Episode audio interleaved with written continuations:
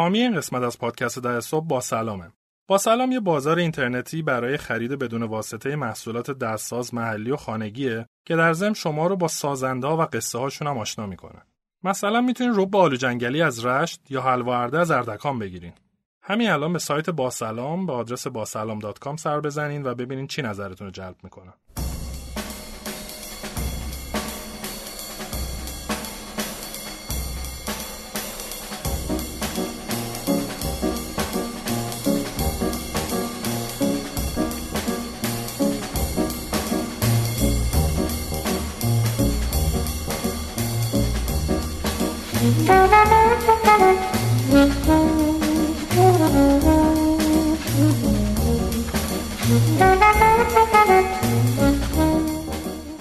سلام اسم. سلام امید عزیز. سلام به شنوندگان عزیز. و سلام به شنوندگان عزیز. خب قسمت سی و یکم هستیم. سی و دوم. همین الان چه کم سی و دوم؟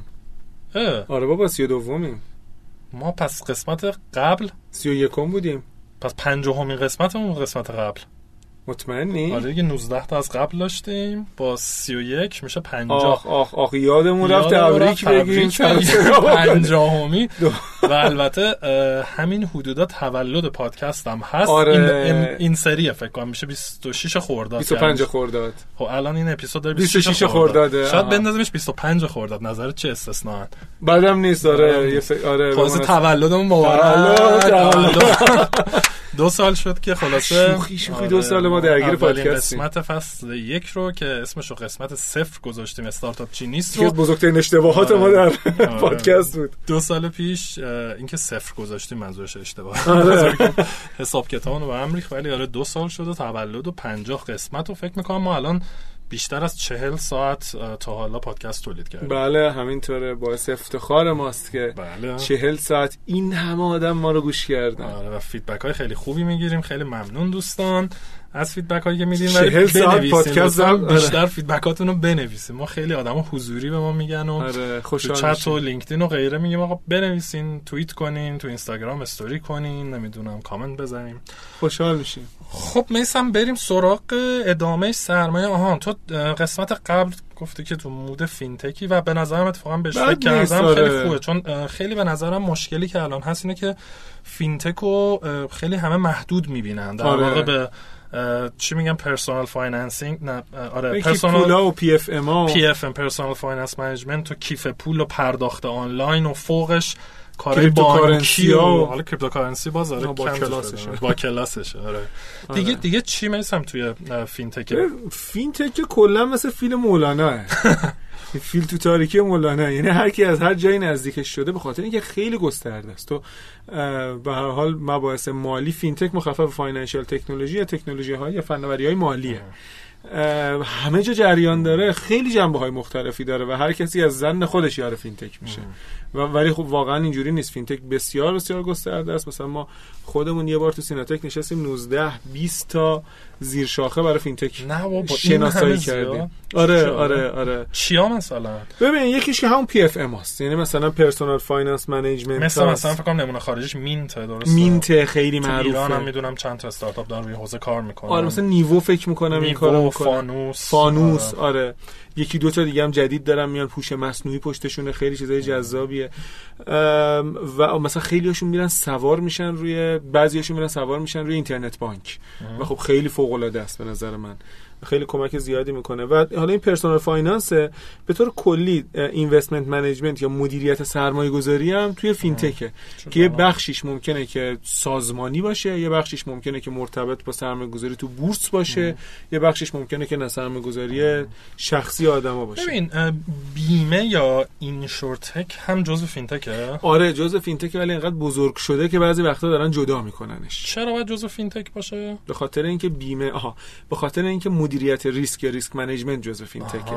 و بیمه کاری که دارن insurtech ا کاری که دارن انجام میدن بخشی از کارش risk management و البته اینو تاکید بکنم من که این استارتاپ های اغلب استارتاپ های بیمه ای که الان دارن کار می‌کنن insurtech نیستن e-commerce ن.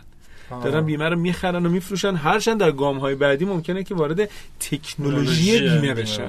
که حالا اگه خواستیم الان حتما حالش ندارم فکر می‌کنم مثلا دیگه ممکن مخاطبا خسته بشن بعد مفصل راجع به این چرته حرف بزنیم. خب آره بعدا صحبت کنیم. ما فکر کنم خیلی تو ایران چیز نه اصلا همین داستان شخص ساله خب و حتی فکر کنم بیمه هم همینطور. اینکه قیمت ثابته شخص سال ثابته بعد سال سال ببخشید. سالس که ثابته خودش نشون میده هیچ تکنولوژی و الگوریتم و هیچی پشتش نیست. در حالی که مثلا تو توی آمریکا اولا که بیمه به اسم شخص نه ماشین. اینجا خب؟ البته اینجوری شد. شد؟ آره به اسم شخص. چون رانندگی نمی‌کنم. خیلی آ شما با کلاسین هی با. نه واقعا. ولی آره.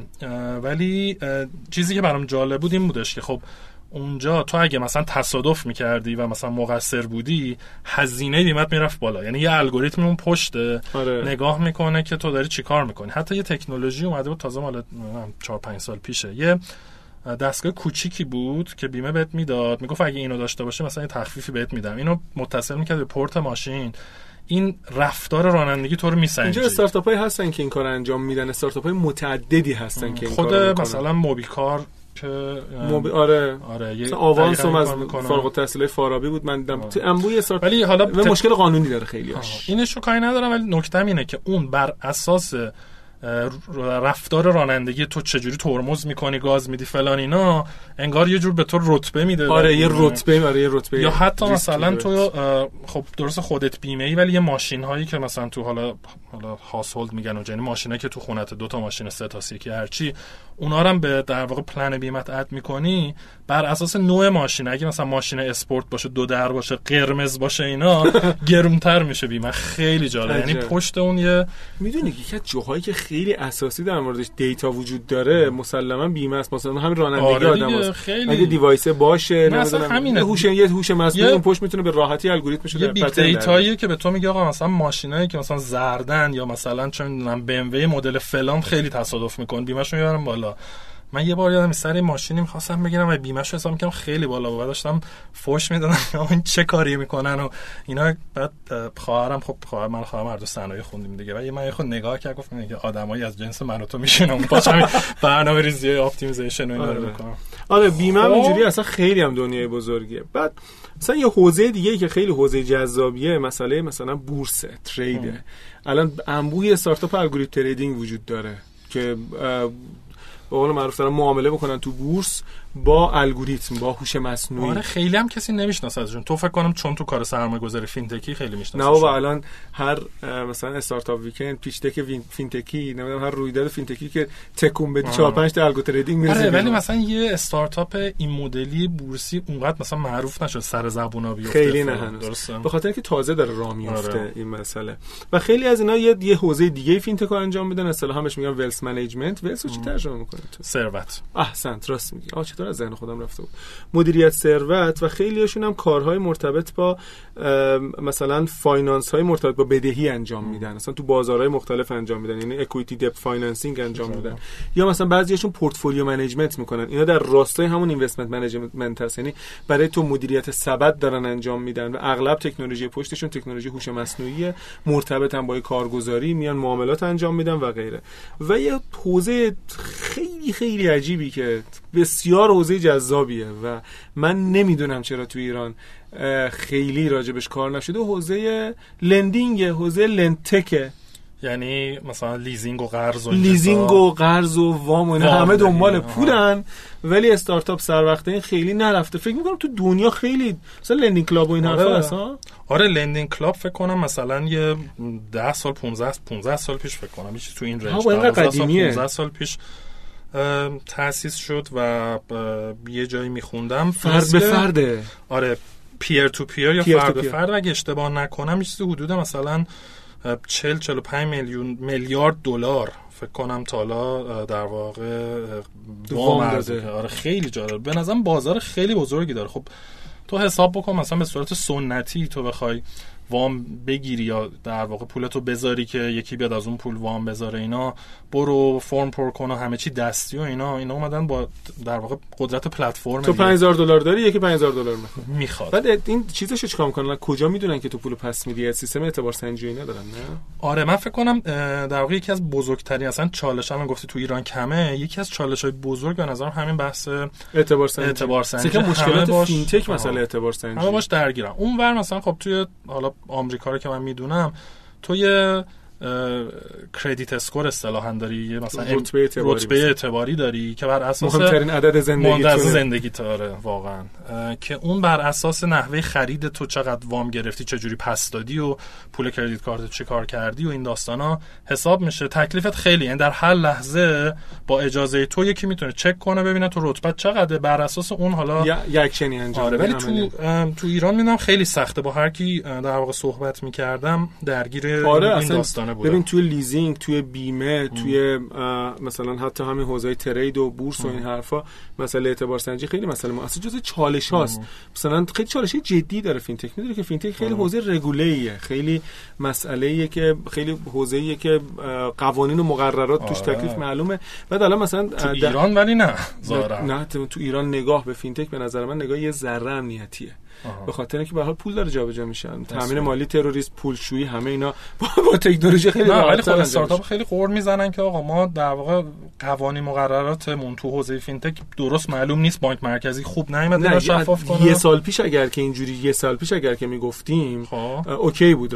ولی الان یه خیلی وضع بهتر شده. الان آیین‌نامه پرداخت‌یار و پرداخت‌بان اومده حالا پرداخت سازان میاد آیین‌نامه crowdfunding اومده جمع سپاری مالی که یکی دیگه از حوزه fintech.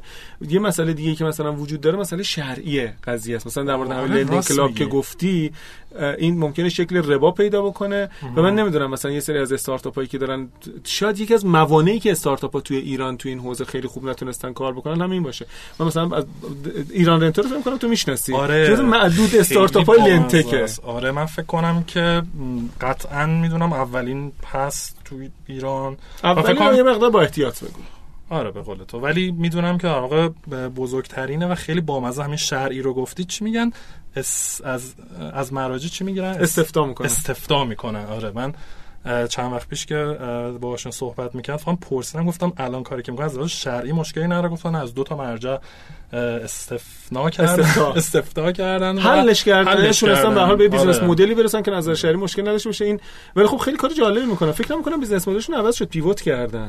آره من پارسال دیدمشون یه بار. آره نه من تازگی اتفاقا دیدمشون خیلی جالبه. اینا کلا دو تا pivot کردن. یعنی نه بابا اینو نمی‌دونستم آره ما اگه اینو می‌دونستیم اون قبلا یاد فکر کنم فصل یک راجع به pivot صحبت کردیم آره. و یا فصل یک کنیم یادم نیست. و اگه مثال مثل خیلی چون شنونده همیشه میگم مثال ایرانی بزنیم. به نظرم خیلی آره مثال ایرانی. مثال خوبی بود. live ایرانی. ایران renter من یادمه که در واقع قبلا در واقع اجاره میده اصلا اسم رنتر هم فکر می‌کنم آره. از اونجا اومده. کالا اجاره میده تلویزیون, تلویزیون گرفتی یکی هم میکروفون می‌گرفت یکی اسپیکر می‌گرفت فلان. بعد اینا pivot کردن. آره روی پلتفرم همین وام و خرید کالای قسطی فکر کنم. یعنی یه چیزی هم من دیدم مثلا کارت اعتباری برای دیجی کالا و اینا اون پیوت دومشون بود که همین تازگی داشتم برام توضیح می‌دادن. آره. پیوت اول یه بار آقای رنجبر بود فکر آره کنم باش مصاحبه بکنیم جالب تو آره اتفاقا تو لیست چیز هستن تو آره، لیست کسایی که مصاحبه کنن هستن. مشکلشون صحبت که کردم می‌گفتن که بحث کالا عملیات سنگین داشت. یعنی اینا باید یا کالا رو یه مقدارش انبار می‌کنن یا یه سری تامین کننده میداشتن که کسی اگه خواست کالا آره، بخره آره. به اون بگن قیمت اینا خیلی سخت بود و اسکیلش سخت بود. تازگی گفتن که کل اون کالا عملیات رو حذف کردن و این ایده کارت اعتباری گذاشتن بعد خیلی به نظرم ایده جالبیه آره چون کل عملیات حذف شده و الان پلتفرم اینطوری کار می‌کنه که توی که مثلا کاربری ثبت نام می‌کنی اعتبار سنجیت می‌کنن حالا طبق با یه آره اعتبار سنجی می‌کنن. آره الگوریتم خودشون. بعد تو مثلا میگی که آقا من می‌خوام مثلا یک کارت این کارت هدیه میمونه عملا. یه کارت مثلا میگه آقا من یه کارت 3 میلیون تومانی می‌خوام و اینا کارت ها مال مغازه های مختلف. مثلا میگه آقا من کارت 3 میلیون تومانی دیجیکالا می‌خوام و از اون ور یه سرمایه گذارایی هم که از اون ور پلتفرم هستن تو نگاه می‌کنم ببینن یوزرها چیا خواستن. سرمایه گذاری میگه من اینو تامین می‌کنم. مثلا فرض کن توی میسم می‌خوای مثلا یه کالایی از چون دیجی کالا بخری 3 میلیون تومن و الان 3 میلیون تومن رو نداری می‌خوای قسطی پرداخت کنی. خب؟ میری توی مثلا این پلتفرم و میگی که یه سری کارت حالا میگم شبیه کارت هدیه است ولی عملا انگار اعتباره. میگه من 3 میلیون تومن دیجیکالا می‌خوام این کارت رو خب؟ خوب. این میره توی لیست مثلا انتظاری. بعد اون ور پلتفرم کیان سرمایه گذاران درست خب درست. شخصی. طرف میاد این لیست رو نگاه می‌کنه میگه مثلا من این سه تومن میسمو من, من تامین می‌کنم. تامین می‌کنم. اون پول مستقیم میده به دیجیکالا تموم میشه. این ورم تو یه کدی می‌گیری. با این کد میری از دیجیکالا خیلی خرید خوب. می‌کنی بعد قسطی. پس میدی. خیلی خوب بود و آره این pivot شون صحبت می‌کردم می‌گفتن چون عملیات حذف شده باعث رشد خیلی خوبی شده اصلا خیلی business model آره جذابی خیلی یعنی رشد بازارش هم. بزرگه و آره. خیلی هم در واقع خیلی کمن تعداد اه، استارتاپ های این حوزه. می‌دونی این دقیقا این اثبات اینه که تو لزومی نداره مثلا توی صنعت که داری کار می‌کنی بری کاری که بقیه دارن می‌کنن دقیقاً. انجام بدی. این الان رفته به حال فکر کرده. می‌دونی case اه، ایران رنتری case management buyout هم هست. بعدا راجبش حرف بزنیم. سهام حتما. سرمایه گذارا رو خریدن. ام، این که مثلا رفته business model خوب پیدا کرده جرأت pivot کردن هم داشته و خب الان به قول تو داره رشد می‌کنه آره خیلی چون جذابه دارن حالا مثلا رقبای کوچیکتری هست فکر کلاب رنتر اگه اشتباه نکنم که. اونا در یه دونه دیگه هم من دیدم آره کالا. قسطی میدن یا همچین. چیزیه خیلی جذابه ولی آره ولی اونا در واقع نتونستن انقدر رشد کنن. خلاصه این lendtech خیلی مغفوله. دیگه چی میسم توی crowdfunding گفتم من. blockchain blockchain هم بلاکچین که فعل واقع در واقع تکنولوژیه امید. یعنی ولی خیلی آره آه. یعنی میگه جزء fintech نیست؟ نه ببین یکی از تکنولوژی که از مثلا سه چهار تا تکنولوژی در کنار AI یعنی هوش مصنوعی و IoT یا اینترنت اشیا یا چیزها آها، آها، آها. که خیلی اینا کمک می‌کنه. خیلی رابطه نزدیکی دارن رابطه برادری دارن با fintech. پس تو چرا تو این لیست fintech ات نوشتیش؟ به خاطر اینکه کما من از اون اینکه تقلب کردم کما اینکه data analysis هم نوشتم. یعنی AI هم هست. یعنی و ببین اصلا کلا داده کجا تولید میشه. که هوش مصنوعی. data analysis که همه جا هست. نه خب دیگه این data رو به به این روشی یه باید analyze بکنی. دیگه. این آنالیز با هوش مصنوعی ولی راجع به بلاک چین هم بعداً صحبت کنیم. یه بار آقای نقیپور رو دعوت بکنیم. آقای آره آره، خیلی با حرارت، که آره آره. در این حوزه متخصصن صحبت کنیم. من دیگه ببندم خیلی فکر کنم خیلی طولانی آره. شد. این اینا همشون یه مقداری ممکنه که کمک بکنن. مثلا همین حوزه data analysis AI این حرفا به یه حوزه خیلی جذاب به اسم regtech. یعنی تکنولوژی های regulation تکنولوژی های قانون چه گذاری خفن بسیار بسیار حوزه جالبی جذابیه هم بعداً گپ بزنیم. آره. خیلی جذابه. بعد سرویس های بانکی به حضور شما عرض بکنم که remittance یا صرافی سیستم پرداخت cryptocurrency یا رمز ارزها و personal advisory یعنی من به تو مشاوره بدم که چه شکلی سرمایه گذاری بکنی چه شکلی وضع. مالی بهتر بشه. این کل فیل مولانا فینتک هم نیست. از این بزرگتره. همینجور هی حوزه‌ای داره بهش اضافه میشه و ازش کم میشه. بسیار بسیار حوزه جذابیه. تو رو خدا. فینتک رو فقط payment نبینین. اینم من بگم. من. این آره ببین مثلا انجمن فینتک داریم. انجمن فینتک خیلی بچهای باحالی ان ولی اغلبشون در حوزه payment ن من همیشه میرم این ور میگم لااقل در شرایط فعلی یا مثلا قبلا اینجوری بود. انجمن فینتک, حتی payment رو حتی مثلا استارتاپ های payment رو هم نمیاد. نمایندگی بکنه چه برسه به فینتک اینقدر که فینتک بزرگه با تمام احترامی که بچه انجمن فینتک قائلم برای انجمن فینتک که کارهای خیلی بزرگی کردن توی حوزه قانونگذاری مذاکرات با بانک مرکزی مذاکرات با فرابورس و بورس و این حرفا خیلی کارهای بزرگی کردن انقدر گسترده. خیلی فینتک. صحبت کردیم آره و فکر کنم آره بعداً هم همجوری کوچیک کوچیک صحبت کنیم من احتمالا. تنها حوزه‌ای که از فینتک بزرگتره م، به نظر. احتمالا چون مردم خیلی با فینتک سر کار ندارن فکر کنم اه، گفتنش خیلی خوب باشه. B2B خیلی از کارهایی که می‌کنه آره، که مردم B2C. نمی‌بینن. خب دوستان خیلی ممنون. ما دیگه بیشتر حرف نمی‌زنیم. گوش میدین به مهمون این هفته جذاب. مهمونمون. خیلی ممنون. خداحافظ. خدا نگهدار.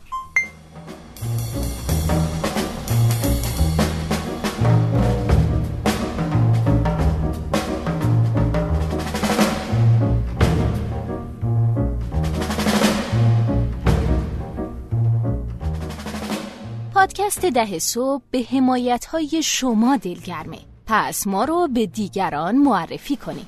بخش هایی از پادکست رو که دوست داشتید یا قسمت ها و مهمان های محبوبتون رو در رسانه های اجتماعی با دیگران به اشتراک بذارین و ما رو هم تگ یا منشن کنید. به ما و دیگران بگید که چرا پادکست ده صبح رو گوش میدین و چه تأثیری توی کارتون داشته. خوشحالیم که شنونده پادکست ده صبح هستید.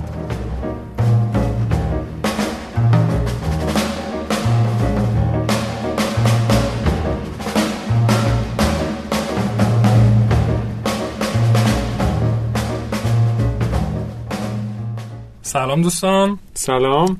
ما برگشتیم به پادکست قسمت جدید با مهمونمون آقای علیرضا صادقیان که چون تو خیلی استارتاپ های مختلف و غیره ما همیشه title رو میگیم مثلا founder و CEO فلان جا ولی من می‌ذارم که خودت خودتو معرفی کنی و بگی که الان تو کجاها چی آره، هستی. یه رو مدرسم در رفت. داره سلام به همه. علیرضا صادقیان هستم. ما یک entity داریم که الان می‌تونم خودم معرفی کنم به نام II Ventures یا Iran Internet Ventures هولدینگ ایران اینترنت هولدینگ II Ventures و که شامل استارتاپ های به ترتیب سن نتبرگ تیکت چیلیوری سرمیز و دکتر دکتر باشه.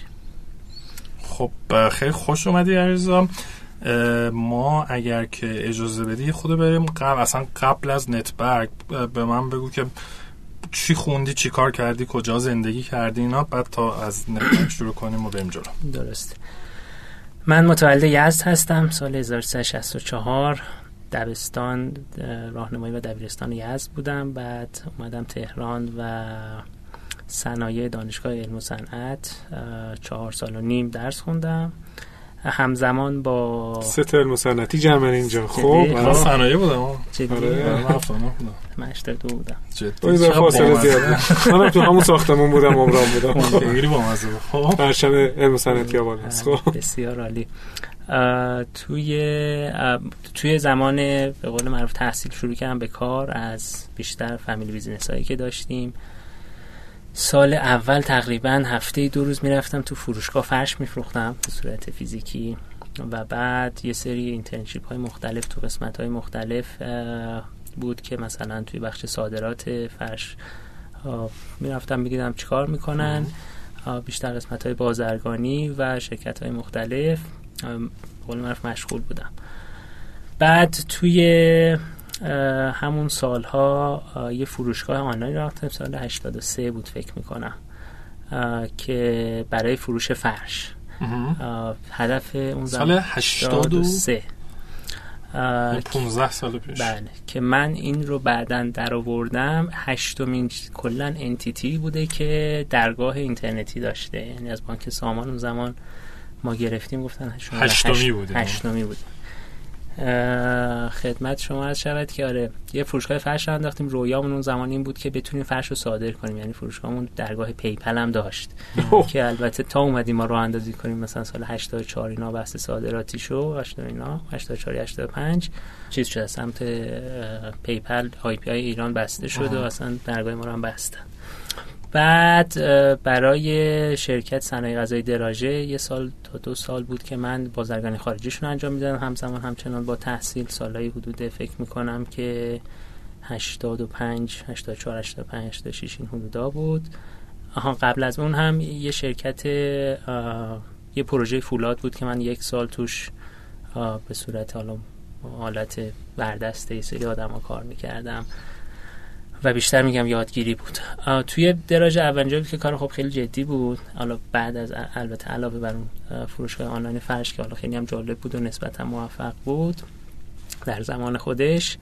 اونجا یه دو تا پروژه بود. یکی از این نیایی که تم میده به شیر شیر رو تمدار می‌کنه. اولین بار وارد کردم من به ایران و بعدم پروژه پاستیل با همکاری, همکاری شرکت ترولی آلمان بود که متاسفانه به خاطر تحریم و اینا علیرغم اینکه چیزای تجاریش انجام شد توافق شد که تکنولوژیش رو وارد کنه به سرانجام نرسید و این شرکت تقریبا از ایران رفت. ترولی دومین تولید کننده پاستیل دنیاست بعد از هریبو. که می‌خواست یعنی بیاد ایران حالا من مدیر پروژهش بودم. بعد از اون یه چند ماه به دلیل شخصی آلمان بودم و بعد رفتم سال 2009 سال 88 آمریکا نیویورک دانشگاه کلمبیا. دو سال ام بی ای گرفتم که بعد از اون من یک هفته بعد از فارغ تحصیلی برگشتم. ایران یعنی یک دسته یک هفته بعد از جشن فارغ تحصیلی مشغول شدم در نتبرگ و یه سری پروژه های دیگه که فکر کنم کسی تو اکوسیستم استارتاپ ایران از اون side داستان خبر نداره. خیلی. بعد اصلا برنامه این بود که در واقع MBA بگیری رو و برگردی. اصلا از اول پلنت بود یا مثلا دیدی که خوشت نمیاد و من واقعیتش هدف از اول هدفم بود که MBA بگیرم دو سال کار کنم بعد برگردم. و همچنان واقعیت چه کوچولو هم پشیمونم که کار نکردم. به خاطر اینکه فکر می‌کنم سابقه کاری که اونجا بود می‌تونست از نظر دیدگاهی که آدم داره و culture ی که اونجا دارن و تکنولوژی که برای همین مدیریت دارن خیلی ارزشمند باشه. ولی چون موقعیت نتبرگ و موقعیت های دیگه پیش اومد من یه خورده دیگه این قسمتش رو رد کرد چرا نتبرگ رو انتخاب کردید یعنی چرا مدل حالا تخفیف گروهی رو انتخاب کردید؟ اون موقعی که شما شروع کردین عملا کی دیگه بود مثلا استارتاپ بله. به این معنا؟ این دوباره برمیگرده یه خورده داستان قدیمی طولانی. داستانش هم اینه که من و سامان که توی نتبرگ co-founder من است و با هم شریک هستیم. از قدیم الایام از سال 77 اینا سایت طراحی می‌کردیم. سایت از یه home page یه صفحه‌ای شروع شد که با Word هم طراحی کردیم. یعنی عجب سیو از HTML کردم. قشنگ بود بعدش FrontPage اومد بعد FrontPage بعد Dreamweaver زمان. اون زمان از page شخصیمون تا مثلا کم کم برای مدرسه همون سایت طراحی می‌کردیم. تا یه قرارداد بستیم یادم 600 هزار تومان برای یکی از شر... یه شرکتی سایت طراحی کردیم. توی تابستونی مثلا یک دو ماه وقت گذاشتیم. به حال این کار دوست داشتیم و با همین کار انجام می‌دادیم. پشنمون بود همیشه. این داستان رو گذشت سامان رفتی از دانشگاه من رفتم تهران و یه خورده اصلا فاصله افتاد بین مثلا دیگه کم کمتر هم دیگر رو می‌دیدیم. تا اینکه من که آمریکا بودم یکی از دوستام اومد و گفت که تابستون بین دو, سال تحصیل من بود. تابستون 2010 گفت یه سایت اومده گروپان نمی‌دونم چی چی این خیلی این قضیه hot ه و ما داریم اینو تو کشورهای مختلف چیز می‌کنیم Groupon هم میاد acquire شون می‌کنه معمولا سریعا. ما همه تکنولوژی رو داریم همه همه چیز هست چه از نظر technical چه از نظر business ی. تو هم که حالا تو business school منو میشناخ ایرانی هستی ایران دیگه آره کلا مثلا 11 تا کشور اینو ندارن ایران یکیشونه تو این مایه ها بیا با هم شریک بشیم و اینو انجام بدیم. منم گفتم که خب من هنوز یه سال درسم مونده نمی‌تونم برم ایران کار کنم. هی می‌گفت نه remote کار کن دیر میشه این خیلی time sensitive فلان این داستان ها این قضیه حتما یک، یکی دیگه اجراش می‌کنه. به هر حال از ایشون اصرار من اینکه من اون زمانم سال 89 خیلی اوضاع ایرانم آره. خوب نبود. من گفتم خیال راحت حالا حالا تو ایران آخر کاری جدی کسی نمی‌کنه. تو یه سال قطعا نمی‌کنه. حالا من یه سال دیگه برمیگردم. بعد یکی دو هفته بعد شانسی بعد از سالها من سامان دیدم. اونم لندن بود اون زمان. و نشستیم خاطرات یادت سایت می‌زدیم فلان اینا. گفتم آه راستی یه دوست من یه همچین سایتی هم گفته. باز کرد گفت چجوری؟ 80 درصد تخفیف 90 درصد تخفیف. گفتم والا منم سر در نیاوردم. این یه چیزایی فرستاد. یه سری document مثلا 40 صفحه استراتژی هم فرستاده بود. گفت اینا مثلا گفت نمونه کمکی که ما می‌تونیم بکنیم. گفتم اینم داده و مثلا خورده خوندیم و نگاه کردیم و بعدش هم خدافظ شما صحبتی هم نشد. بعد سه ماه بعد فکر کنم تو اکتبر نوامبر حدودا بود 2010 که گوگل offer کرد که گروپان رو پیشنهاد داد که گروپان رو به 6 میلیارد دلار بخره. این قضیه خیلی صدا کرد. گروپان یه شرکت دو ساله بود. فکر می‌کنم دو یا سه ساله بود. 6 میلیارد دلار تا مثلا یه acquisition خیلی بزرگ بود برای شرکت دو سه ساله. چیزی که بیشتر صدا کرد این بود که گروپان رو reject کرد. یعنی گفت که نه بابا مثلا من 20 میلیارد دلار می‌ارزم این داستانا. reject کرد سامان یادم از لندن زنگ زده بود پشت تلفن علی رضا خبر بودو بریم. گفتم سامان من دانشگاهم چیکار کنم؟ و توی break بین ترم زمستون و بهارم من دو هفته اومدم ایران. با دوستا دوستام صحبت کردم اون زمان. یه خورده market research کردیم. که مثلا میشه نمیشه. گفتیم که okay این سه نفر سه نفر از دوستام شما کار شروع کنید. ما از جوابتون داریم. منم تمومشه برمیگردم. کار شروع شد و خیلی کار مثل مثل اول چولکی از خونه کار می‌کردن و چهارشنبه ها هم یادمه که هشت یا هشت صبح به وقت نیویورک که میشه مثلا چهار پنج بعضا به وقت اینجا و یک بعضا به وقت لندن. اون زمان با اوو ما کنفرانس کال داشتیم. استراتژی رو حالا اصلا یادش میره که چه چیزایی اومده رفت آره. از این چهار تا پنجره می‌شد آره. هر کس خونه تکنولوژی دو موقع. آره. کارا رو چیز می‌کردیم. خیلی واقعیتش اون زمان توی اسکیلی که به حال ایران بود خب استارتاپ ها به این شکل نبودن. موقع بودن فکر کنم مثلا زود فود احتمالا بود دیجیکالا بود. دیجیکالا بود زود فود. اگه سه تا یادم سال 91 سه تا سایت غذا بودن. یکی زود فود بود یکی آیار فود بود که رضا هیدری داشت و یکم شیکوی بود.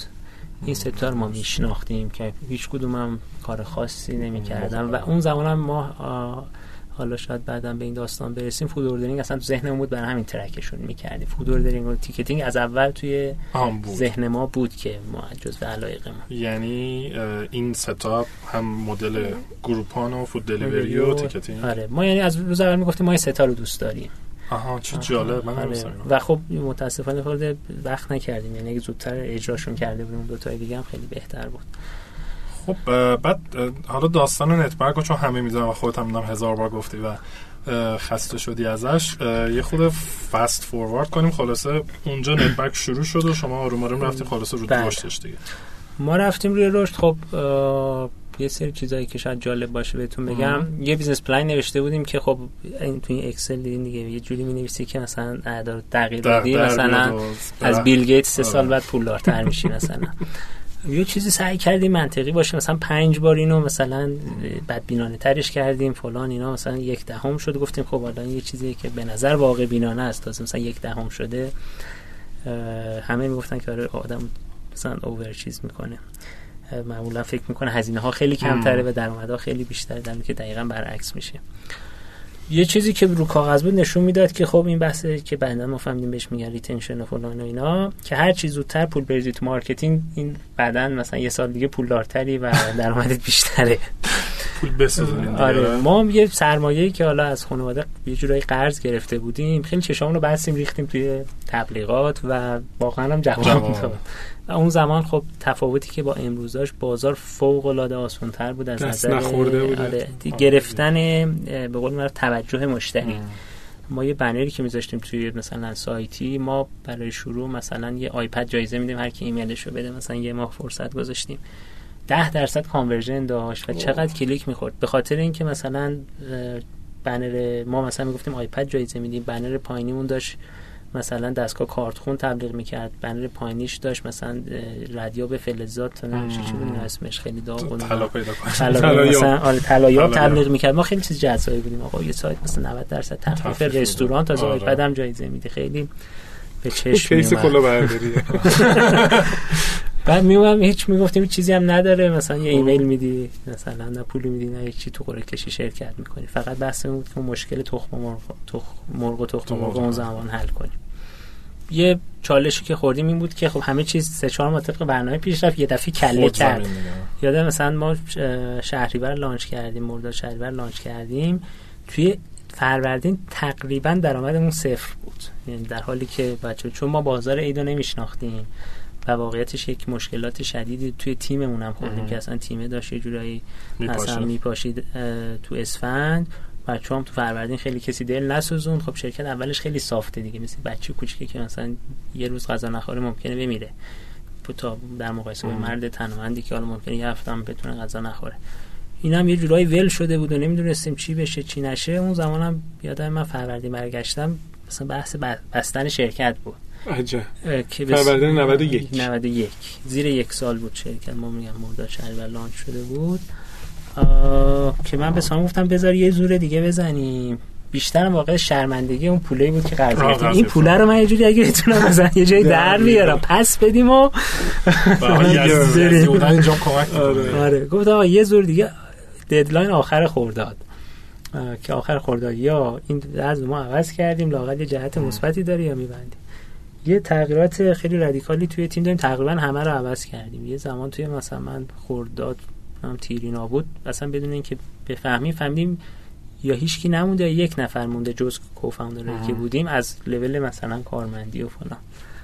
همه جابجا جا شده بودن و توی مثلا همون خورداد بود اوایل خورداد که جهت شرکت کامل عوض شد. ما تا قبلش مثلا اول که رفتم گفتیم هفته ای یه دیل یا دو تا دیل میریم هفته ای دو تا دیل. بعد رسونده بودیمش تقریبا تا اسفند روزی یک دونه دیل بعد دیگه داشت دوباره می‌رفت که کم بشه تعداد دیل هامون خورداد رسوندیم روزی چهار تا دیل. یعنی یه تغییر اینجوری تونستیم اتفاقی افتاد؟ تیم عوض شد و اون آدما و انگیزه. ما توی قسمت مثلا قرارداد بستنمون فردی که به هر حال مسئولش بود آدم توانایی بود. منتها اعتقاد نداشت که واقعا میشه 50 درصد تخفیف گرفت. می‌گفت آقا نمیدن من هر جا میرم میگم اگه دیوونه ایم تخفیف هی می‌گفتیم آقا این pitch ت باید باشه خودمون می‌رفتیم. یه اعتقادی هم که خودمون نباید بریم. باید مدیری تربیت کنیم که بعدا scalable باشه business. اگه خودمون بریم بعدا business شاید scalable نباشه. مدیرایی باشن که با شرکت رشد کنن. اون اعتقاد رو نداشت. نفر بعدی که آوردیم روز اول که گفتیم داستانی گفت این که خب الان من به هر کی بگم شما میلیاردر میشید دو ساله. خیلی جذابه. این به هر کی بگی این اصلا سریع باید اینو امضا کنه. و واقعا اعتقاد داشت. و اون باعث شد که اون که می‌رفت قرارداد ببنده بچه‌هایی که میاورد به من کارشناس فروش قرارداد ببنده اونم مثل خودش همین هیجان انگیزه داشتن و واقعا قرارداد نیست. هم آدمایی که تا وقت می‌گفتن نه چیز میبستن و نشون میده. خب اون دیدگاه آدما و اون vision ی که دارن چقدر موثره. و شما این خب یه پلتفرم بوده دیگه. این برای side در واقع حالا vendor یا supply تون مثل ویزیتور طور داشتین که می‌رفتن قرارداد میبستن. اون ور چی کار می‌کردی؟ همین با تبلیغات؟ اون ور با تبلیغات میگم فقط مشکل مرغ تخم مرغ بود که خب کدومش آره اول باشه که ما با اون iPad و جایزه این مسئله رو حل کردیم. یعنی شما اون موقع فقط ایمیل ها رو گرفتین که این side حاضر نگه دارین آره. بعد اینا رو هم قرارداد بستیم اولین قرارداد که ما 15 هزار تا email address داشتیم. ایمیل کردیم براشون توی یه هفته فکر از کسی 100 تا فروخت.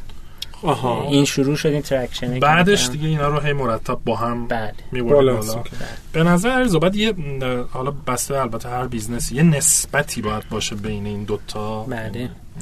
آره دیگه ببین مثل یک ترازو هر کدوم بالاتر باشه و یکی دیگر رو شما supply demand و چیز نکنی اونورم شروع می‌کنه پس زدن و سقوط کردن. چون فرض کن شما یک میلیون مشتری داری سه تا deal داری. خب میان می‌بینن این deal ه مثلا جای کردی دیگه ظرفیت نداره نمی‌خرن دوبار دیگه هم سر می‌زنن. churn می‌کنن. آره churn می‌کنن. یا برعکسش اگه مشتری business ها رو میاری نمیفروشید میگن تو به درد نمی‌خوری ما بعد این چقدر سخت بوده برات؟ حالا تو هم هر business خصوصا نت بانک اینا رو بتونیم بالانس رو حفظ کنی دیگه. نت بانک به نسبت آسان‌تر بود چون که سمت supply خب خیلی پیچش دست خودمون. آره پیچش دست خودمون بود. میذاشتیم اینا رو تو نوبت یعنی ما همیشه quota می‌کردیم. گفتیم روزی مثلا 10 تا بستگی به چیزی که داشت خورد خورد اینو ما بردیم بالا و اینا مثلا بعضا حالا جذابم بود. برای گروپان اتفاق میفته مثلا یه ماه بعد یه نفر تو نوبت وای میستاد که چیز بشه. همینطور هرچی بود نمی اومد روی سایت. توی business های دیگه خب سخت دیگه.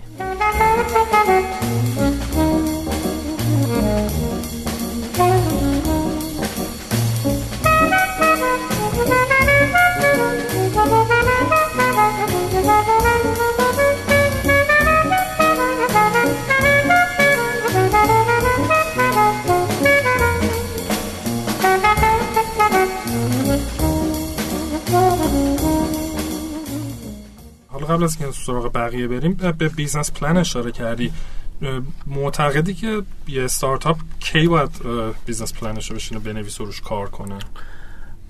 به نظر من خب قبل از شروع کار حتما جز به اولین کارهایی که باید بکنه که یه چیزی دستش بیاد که قرار چقدر هزینه کنیم چیز باشه و من همیشه میگم چیزی که می نویسید حداقل ده برابر باید بدبینانه‌ش کنید که واقعی بشه نزدیک به واقعی. واقعیت باشه چون آدم خیلی رو تجربه ما خب خیلی نوشتیم. همیشه خوشبینانه دیدیم. هر چقدر سعی کردیم بدبین باشیم بازم خوشبین. بودیم. و میگم همیشه از هزینه‌های دیده نشده خیلی زیاده و زاد هی دوست business کنه مثلا میگه حالا مثلا چایی که پولی نمیشه. در که جمع می‌کنیم آخر سال دو میلیون پول چایی دادی که نشده. مثلا این که چیزی نمیشه اونو حالا نمی‌بینیم. بعد هزینه marketing اون یه banner بذاریم. خب همه دنیا می‌فهمن. یا بدتر از همه مثلا یه درصدی از درآمد در نظر می‌گیرن. آره. بعد درآمد وجود نداره. آره مشتریام که ببینن ما رو عاشقمون میشن. سری همه retention خیلی بالا در حالی که خب این اتفاقا معمولا خیلی خیلی سخت‌تر خب یه یه سری دیگه حالا مکتب دیگه ای میگن که خب تو استارتاپ رو می‌خواد شروع کنی مثل مدل lean startup. میگن خب تو business model ی و تست می‌کنی و MVP و فلان نه اون تا اونجا نگران business plan نباش. هر وقتی دیگه این داره کار می‌کنه و حالا نزدیک product market fit ی اون موقع است که می‌تونی واقعا business plan بنویسی عدد رقم بذاری. ببینید business plan هر زمانم که ما نوشتیم سه ماه یه بار update کردیم. خب یعنی این بحثم هست ولی این که آدم هیچ چیزی نداشته باشه شروع کنه رو من شخصا موافق نیستم. داشتن یک چیزی بهتر از, بهتر از هیچی لاقل یه vision ی داشته باشه که آقا این اگه بگیره بعدا چقدر پول می‌خواد. خب یه چیزی دستت باشه. این الان یه میلیارد تومن پول می‌خواد ده میلیارد تومن پول می‌خواد قراره که market چقدر بزرگه؟ تو اصلا می‌خوای یه کاری MVP شم بنویسی؟ خب خودت یه market assess... assessment ی از market داشته باش از هزینه از چیزی که باید scale کنه اصلا ببین که okay اصلا فرض کن همه چیز okay بود تو دوست داری تو این بازار باشی این آخرش قراره که روی کاغذ لاقل چه اتفاقی بیفته. اون درآمدش چقدر هزینه چقدر حتما اینو میگم مخصوصا در شروع کار سه ماه یه بار update می‌کنید و update هم معمولا در جهت اینه که همه چیزا رو بد کنی. آره ولی اینو به نظر من آدم نداشته باشه یه چراغ راهی نداره که چیز چه اتفاقی قراره بیفتم کورکورانه. آره می‌خوای حالا بریم market research کنیم. okay ولی و اگر business plan ی که اون اول نوشته بودی بد بود وارد نمی‌شدی. یا نه چون به هر حال گروپان جواب داده بود به هر حال وارد می‌شدی. نه دیگه خب آدم باید ببینه که میگم طبیعت آدم اینه که میره اینو یه کاری می‌کنه که خوب بشه. اینکه طبیعت آدم خودتو متقاعد می‌کنی که این اتفاق آره ولی آره ولی همیشه آدم یه چشم سومی هم بیا نگاه کنه. به نظرت مثلا این درسته مثلا یا نیست. ولی آره اگه که فکر می‌کنی تو business plan ی که بر واقعی نمیشه شروع نمی‌کنی ما خب. خیلی داشتیم business که فکر کردیم و به این نتیجه رسیدیم که نه کار ما نیست. یه نمونهش تاکسی زمانی که قبل از اینکه فکر کنم حتی تاکسی ها launch بشه ما رو business تاکسی فکر کرده بودیم research کرده بودیم و به این نتیجه رسیدیم که این با resource های مالی که میاد رو ما شاید نتونیم تامین کنیم. و چیز کردیم.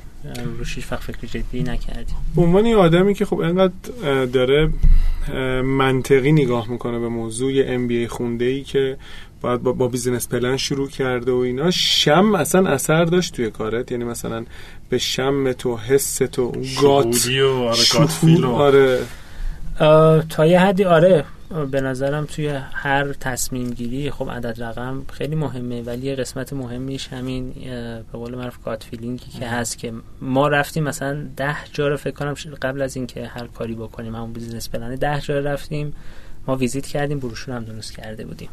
که می‌گفتیم ما سایت تخفیف گروهی هستیم نمی‌دونم چی چی. آقای رستوران 50 درصد تخفیف میدی به این صورت بذاریم.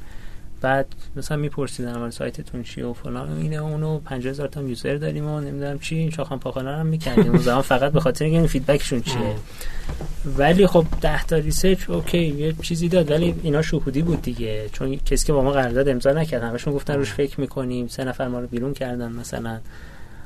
یادم یکی بود یه رستوران معروفی هم بود اون زمان. گفت که آقا مثلا جمع کنیم مشکل شهرداری من اگه می‌تونی برگرد. مشکل فروش ندارم. من چی اومدی اینجا؟ اون روز گفت شهرداری اومده. مثلا اذیت هم کرد خودتون می‌رفتین رستوران اولو آره خودمون می‌رفتیم. میگم این اصلا قبل از این بود که اصلا هر چیز شروع بشه. business planی هم نوشته بشه. قشنگ یه. market research تست مامان آره. این همون gut feeling میگه مثلا چیزمون که okay ما بیایم تو این بازار این باید شدنی باشه. یعنی این تخفیف ها باید گرفتنی باشه و به نظر ما کسب و کارها اینو قبول می‌کنن. و الان امروزی که اینجا نشستیم نتبرگ الان چند نفرین توش؟ نتبرگ فکر می‌کنم که 120 نفر باشه 120 تا نتبرگ و می‌تونه بگی مثلا چقدر یوزر دارین چقدر دیل میفروشن اون که محرمانه نیست. ما فکر می‌کنم بالای دو میلیون یوزر داریم. الان چقدر میفروشیم و چقدر رقم ریالیش که نمیشه گفت. نه نه تعدادی مثلا تعداد dealی که. ما روزانه توی تهران حدود 50 تا 60 deal جدید می‌ذاریم توی بخشی توی کل ایران حدود 60 تا می‌ذاریم. که توی 8 تا شهر ما فعالیم آها تو 8 تا شهر بله. که این رو حالا با یه پروژه marketplaceی که داریم تعریف می‌کنیم داریم سعی می‌کنیم که چند ده برابرش کنیم. و هر کی deal خودش رو بیاد بذاره. deal خودش رو بتونه بذاره. الان کماکان شما marketing داریم می‌کنیم بله. یعنی نیرو پا میشه میره مثلا فلان استخ فلان بله. رستوران. اینجوری نیست که مثلا خودشون درخواست بدن. خودشون نمی‌ذارن. به خاطر اینکه کنترل کیفیتش خیلی کار سختیه. ولی الان با توجه به امکاناتی که هست و میشه verify کرد حضور یک نفر رو داریم برنامه ریزی می‌کنیم که این بشه marketplace. از کجا اینا رو پیدا می‌کنین؟ خب اون اون سمت هم باید یه marketing صورت بگیره که این سیستم هست. احتمالا یه قسمت چند نیروی باید بره که این مثلا پنل رو بهشون بده که بعد دیگه ولی خودشون ممکنه به صورت متعدد این پنل رو استفاده کنن. خب علی راجع نتبرگ خب گفتیم بعد از نتبرگ کی متولد شد؟ بعد از نتبرگ تیکیت. تیکیت. بود خب. ما خب خدمتتون عرض کردم توی ذهنمون از روز اول این کلا ticketing و سفارش آنلاین غذا بود. سفارش آنلاین غذا رو روش که فکر کردیم اون زمان هم دقیقا سال فکر کنم 91 اینا بود که مثل امروز بود. شرایط تی دلار داشت گرون می‌شد اجناس داشت گرون می‌شد. خب دلار که گرون میشه اثراتش مخت... تو زمانهای مختلف میاد دیگه. مثلا گوشتی زمان گرون میشه کاغذی زمان گرون میشه اینجوری. و خیلی تغییرات قیمت داشتن و خب تکنولوژی اسمارت فون و اینا هنوز نبود. مردم هنوز به صورت گسترده مثلا کسب و کارها کامپیوتری اینترنت نداشتن و یه سوالی که تو ذهن ما بود که خب آدم تو این شرایط چجوری می‌خواد قیمت ها رو up to date نگه داره؟ این آدما که تکسوی نیستن باید دونه دونه مثلا آدم بفرستی حضوری هر روز قیمتاشون تلفنی چک کنه مثلا بدن.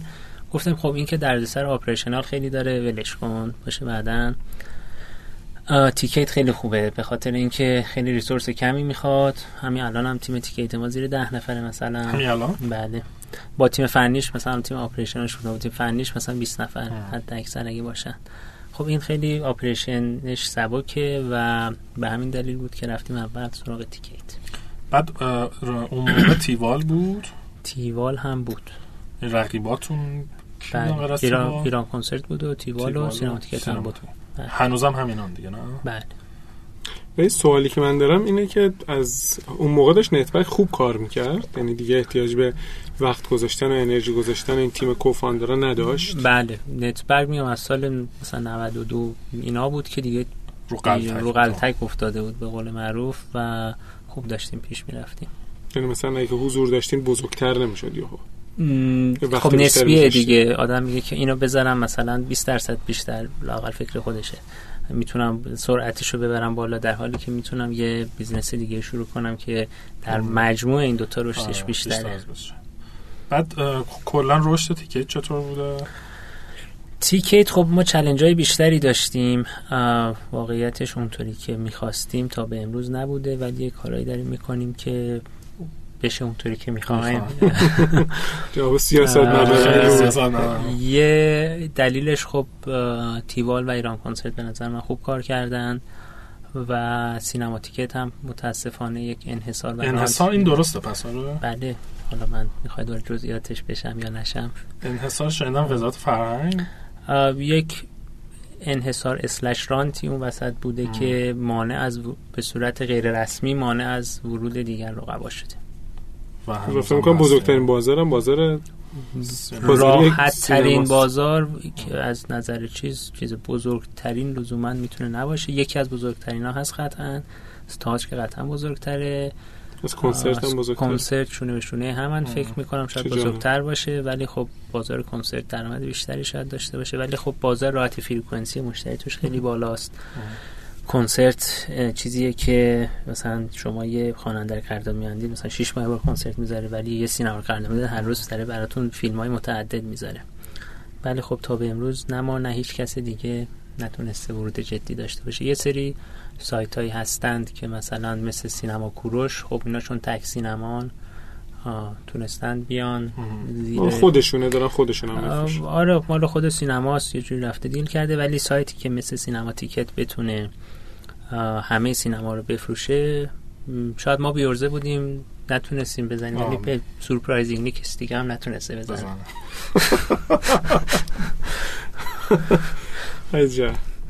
و مثلا حالا سینما دیگه هیچ مثلا تیوال و ایران کنسرت چقدر بزرگتر از تیکیت خب ایران کنسرت اسکیل خوبی داره به خاطر سابقه خوبی که داشته تو بازار و فکر می‌کنم از سال همون 82 83 بلیت میفروخته حالا اوایلش بدون درگاه و پیک و اینا بفرستاده ولی به خاطر قدیمی بودنش و کاری که نسبتا خوب انجام داده تونسته که به حال خودش رو جا بندازه توی بازار و حفظ کنه و حفظ کنه. و تیوال هم خب خیلی به نظرم خوب کار کرده. funding عجیب غریبی نداشتن. خیلی روی پای خودشون وایسادن که به نظر من خیلی جای تقدیر داره. و هستن توی بازار رقبای خوبی بودن پس. به هر حال آره مشکلاتی تا اون وسط بوده که قطعا تو رقابت چهار سال دیگه میگی ولی نقل و نواد نمیدم ولی فکر می‌کنم رقابت خوبی بود. خب من سوال بپرسم. یه حالا دیگه الان مخاطبان پادکست کلمه ونچر رو می‌دونن کامل چیه. شما یه ونچر رو اندازی کردین به اسم نتبرگ بعد تصمیم گرفتین یه ونچر دیگر رو اندازی بکنین. علیرضا و سامان صادقیان چه شکلی تقسیم وظیفه می‌کردن؟ یا چه شکلی مثلا خودت می‌رفتی مثلا شروع می‌کردی دوباره تیکه تو مثلا راه انداز انداختن مثلا یه مدیر پروژه میذاشتین؟ چون این فکر می‌کنم دغدغه خیلی از آدم هست. حالا تقسیم کاری که من و سامان بین خودمون داشتیم سامان خب تو این سالها به دلایل شخصی انگلیس بود لندن بود بیشتر و بیشتر خب به خاطر هم توانایی و علاقه شخصیش هم به خاطر این محدودیتی که اینجا نبود روی سمت پروداکت تمرکز داشت. و اون تیم رو بیشتر کار کرد. من سمت business بودم بیشتر. کاری که همیشه می‌کردیم این روی استراتژی کلی که می‌گفتیم اینو می‌خوایم بریم حالا اون business plan و فلان و فلان اولیش کار اجرایش به این صورت بود که ما یه مدیر اجرایی می‌گرفتیم برای اون business و سعی می‌کردیم اون آدمی باشه که هم vision باشه یعنی دوست داشته باشه این business ما رو یه حالت co-founderی باشه. و بهش می‌گفتیم که برنامه ما اینه و این برنامه رو دوست داریم یه نفر اجرا کنه یعنی کارآفرین مقیم می‌گرفتین اصطلاحا ما می‌گفتیم حالا مدیر اجرایی دیگه. یعنی تمام اینو می‌شد یه business unitی که تمام این دستش بود. supportی که ما بهش می‌دادیم که وقتش فقط بذاره کار اجرایی می‌گفتیم خب دیگه شما نگران بحث مثلا حسابداری و مالی نباش. funding نباش. نگران funding نباش. تو فقط برو این کار ببر جلو. کار عملیاتی رو ببر جلو. برای همین و این عملا co-founder حساب می‌شد و مثلا سهام داشت یا نه؟ بستگی داشت به مذاکرمون سهام خب الان چیزی که مد شده یعنی سه چهار سال پیش و اینا مثلا کسی شاید تا سه چهار سال پیش خیلی اصلا کسی مهم دنبالش آره می‌گفت پول cash رو بده خدا بده. برکت. و به این صورت تو هر business ی ما پیش می‌رفتیم. حالا مثلا توی scale مثلا چیلیوری شاید چندین تا از این آدم ها دیگه لازم می‌شد. مثلا یک نفر نمی‌تونست کل بار اجرای چون کار اجرایش سنگین تر بود. پس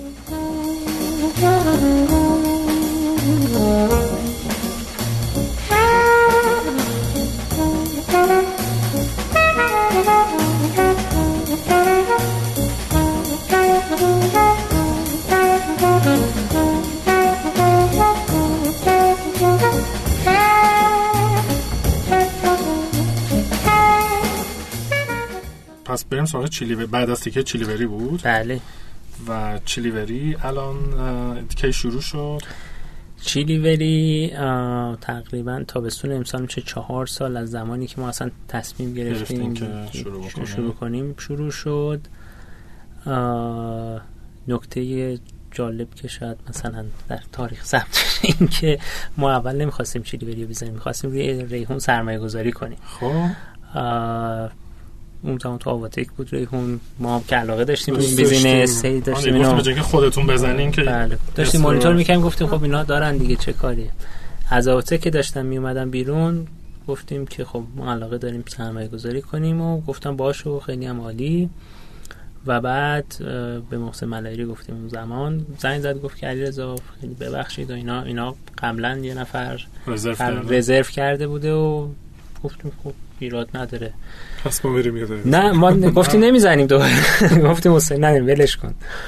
نمی‌زنیم. از شانس خوب یادمون مجددا توی فاصله دو سه ماه یه مکسپیتی و طلبات رو اگه اسمش درست بگم هر کدوم رو والیویشن 500 600 میلیون دلار فروختن. دوباره سامان نزن زد علی رضا اینا رو اینا حیف این می‌دونم چیز.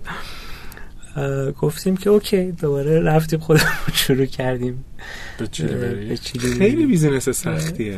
از سنگین ترین biz... یکی از سنگین ترین business هایی که لاقل ما تجربه کردیم از نظر operation فکر می‌کنم شاید تاکسی سنگین تر باشه شاید هم نباشه تاکسی سنگین تر تاکسی سنگین تر به خاطر حجم تعداد و اینکه خیلی لحظه ایه دیگه. میگه غذا حالا میگه 10 دقیقه دیر شد. تا طرف تو فضا خیلی بحرانی تاکسی فکر می‌کنم خیلی بالاتره تا بخواد مثلا به جای برسه اینجا. آره. میشه یه کارایی کرد که کوچیک‌تر بشه. بله. و اون موقع تیکیت تارش خوب بود که باز دوباره رفتین یا نه؟ تیکیت داشت یه خودشو در می آره مثلا سال فکر کنم اولش بود. هنوز خیلی هم تکلیفش روشن نشده بود. یه کارهایی داشتیم می‌کنن هنوز معلوم نبود می‌گیره یا نمی‌گیره.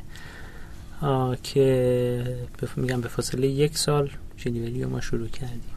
بعد الان چیلیوری چند نفر چیلیوری الان اونم حدود 120 نفر به علاوه 70 تا پیک موتوری.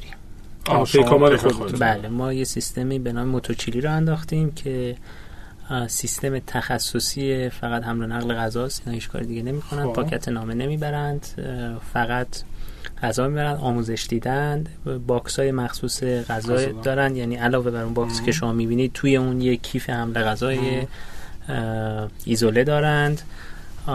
و میگم خیلی ما رو آموزش و چیز اینا وقت گذاشتیم و به طور متوسط فکر می‌کنم توی نیم ساعت تا 35 دقیقه غذا رو میرسونیم در حالی که اوریجمون روی مثلا پیک خود رستوران 45 دقیقه هست. یعنی حداقل 10 دقیقه غذا زودتر می‌رسه و غذا گرمتر می‌رسه قطعا به خاطر چیزی که اون چیزی که داریم و سعی می‌کنیم برخورد بهتری هم با مشتری داشته باشیم. خب من یه سوال بپرسم.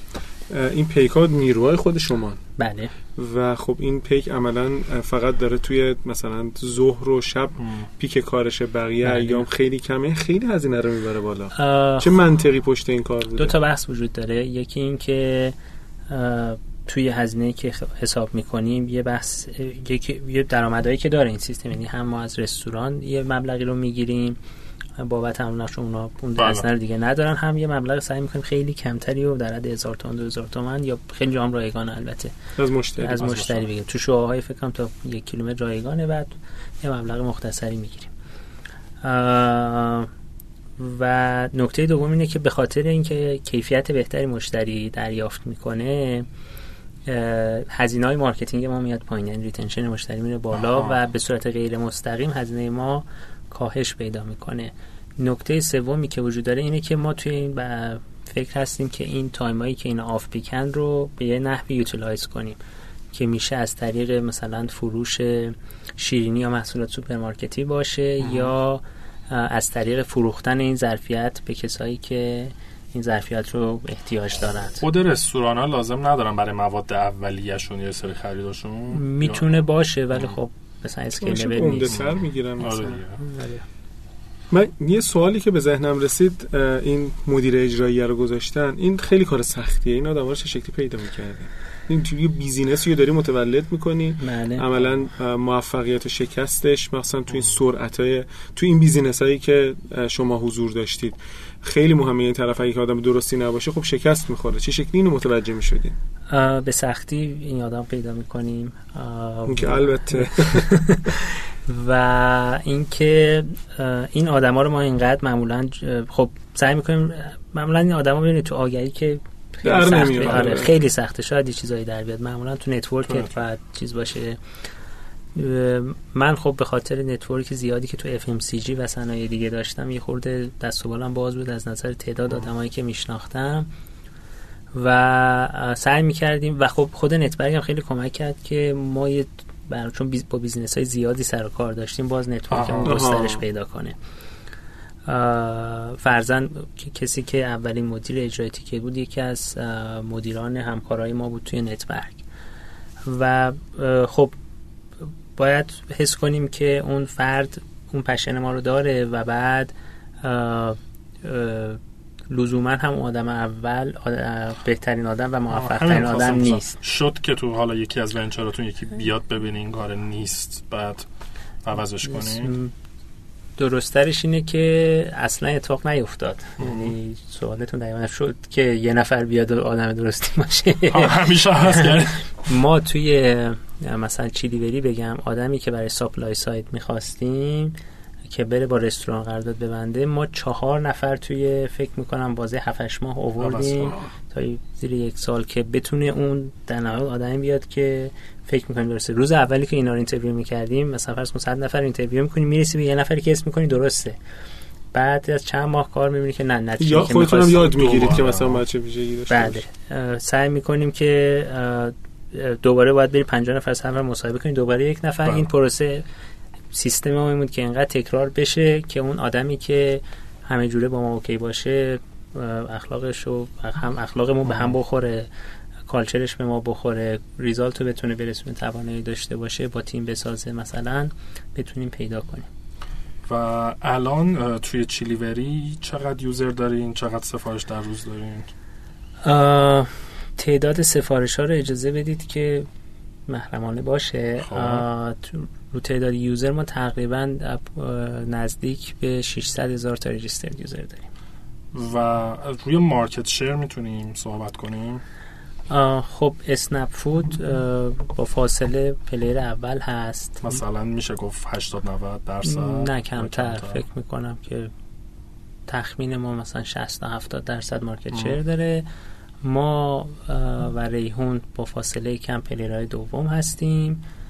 و یه سری حالا دلینو و چنگال هستند تو دوباره با فاصله از ما player چهارم و پنجم من نمی‌دونم کدومشون چند تا order داره و بعد سایت های شهرستان ها که این metric این market share ه چیه؟ تعداد, تعداد رستوران هاس سفارش. و این metric ه که اصلا شما خیلی سعی می‌کنید بله. بالا ببرید نه مثلا فروش ریالی یا مثلا فروش B2B و اینا. فروش ریالی که خب توی اوریجی که برای consumer behavior ی 10 درصد بالا پایین روی این سایت ها رو تعداد order اگه شما کار کنید مهمترین metric هست. آها و تعداد order با تعداد رستوران ها ارتباط مستقیم داره؟ ارتباط بسیار نزدیکی داره به خاطر این خب یه سری رستوران هایی هستند که به قول معروف مشتری خاص خودشون دارن رستوران کی اکانتی که هستند و برند اورنس بالایی دارند اینا رو اگه داشته باشی مشتری بیشتر میاد سراغت.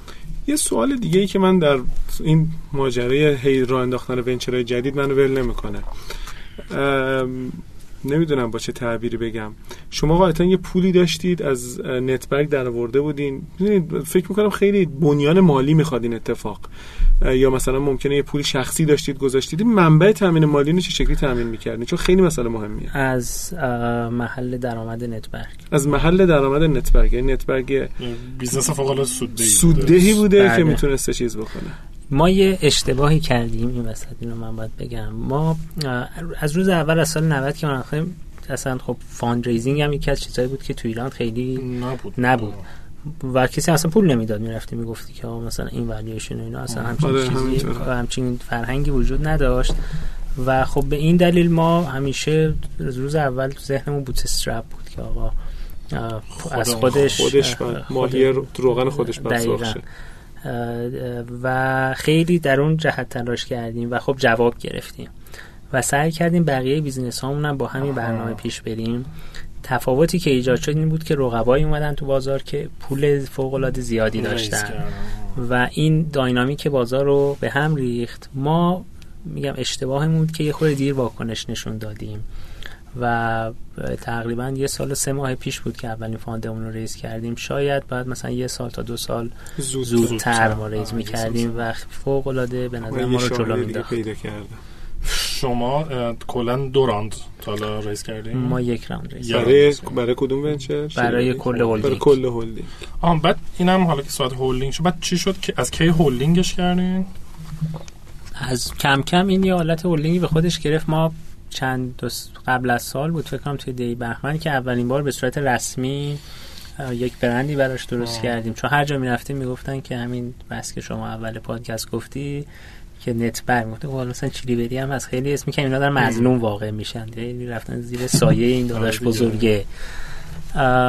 گفتیم خب یه برندینگ ما احتیاج داریم که معرفی کنیم. یا مثلا یه سری آدمامون مثلا مثل خود من یا آدمایی که توی هر پنج تا شرکت مثل مثلا مدیر مالیمون کار می‌کردن توی معرفی خودشون دوچار چالشون گفتم من مدیر مالی نتبرگم ولی کار چیلیوری هم مثلا می‌کنم. مثلا خب یه اسمی باید داشته باشه که این انتیتی هولدینگی رو شکل دادیم. بله. بعد تو خودت الان توی تک تک ونچر مثلا فقط توی هیئت مدیره یا نقش اجرایی هم داری؟ یا حتی توی هیئت مدیره هم نیستی نقش من از اجرایی توی دکتر دکتر از همه کمتره. عضو هیئت مدیرم مثلا شاید ماهی یه بار دکتر دکتر کوچیکه کلا نه؟ دکتر دکتر کوچیکه که با سرعت بسیار زیاد در رشد می‌کنه. جدی؟ بله.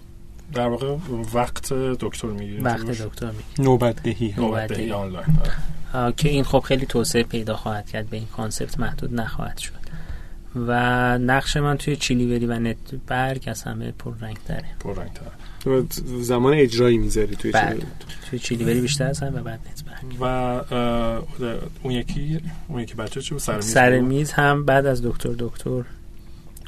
سر میز چه کار می‌کنه؟ سر میز به قول معروف کیترینگ آنلاینه. ما بیشتر به شرکت ها و به زودی به رویدادها به قول معروف غذا میدیم. حالت subscription یعنی این چیزی نیست که شما یک دفعه بتونید بگیرید. غذایی که روزانه مثلا یه شرکت در مثلا segment ش مثلا B2B ه بیشتر. بله segment ش کامل B2B, B2B ه با شرکت ها قرارداد میبندیم. غذای مثلا روزانه شون رو تامین این market جذاب و بزرگه به نظرم. آره. بگم آره رقیب پیدا میشه. ما آنپز الان توی سرویس جدیدش رقیب شما هست بله مامان‌پز تقریبا تنها رقیب ماست. ولی شما از رستوران می‌گیرین اونا از مامان ها یا اونها هم اونا هم دارن میرن به سمت کیترینگ ها ولی مثلا ریحون و اسنپ فود و اینا روی مدل نرفتن؟ نه. خیلی هم عالی. ما بالاخره فهمیدیم در آره, آره. یک سوالی بود. چرا علیرضا آیا ونچرز رو خیلی کسی نمی‌شناسه؟ مثلا آیا جی رو می‌شناسن نمی‌دونم. درست. ببینید به خاطر اینکه خدمتتون هست که ما تقریبا دیو بهمن بود که اصلا این یه لوگوی یه اسمی یه چیزی براش تعریف کردیم و خیلی روش هنوز پی آر برندینگ نکردیم. ممنون. خب خیلی ممنون. ما این قسمت اول مصاحبمون بود و قسمت هر جا شنیدین هفته بعد, بعد دوباره قسمت دوم بشنوین که ما دیگه میریم رو سوالهای همیشگیمون در خصوص رشد. خیلی ممنون. فعلا خدا نگه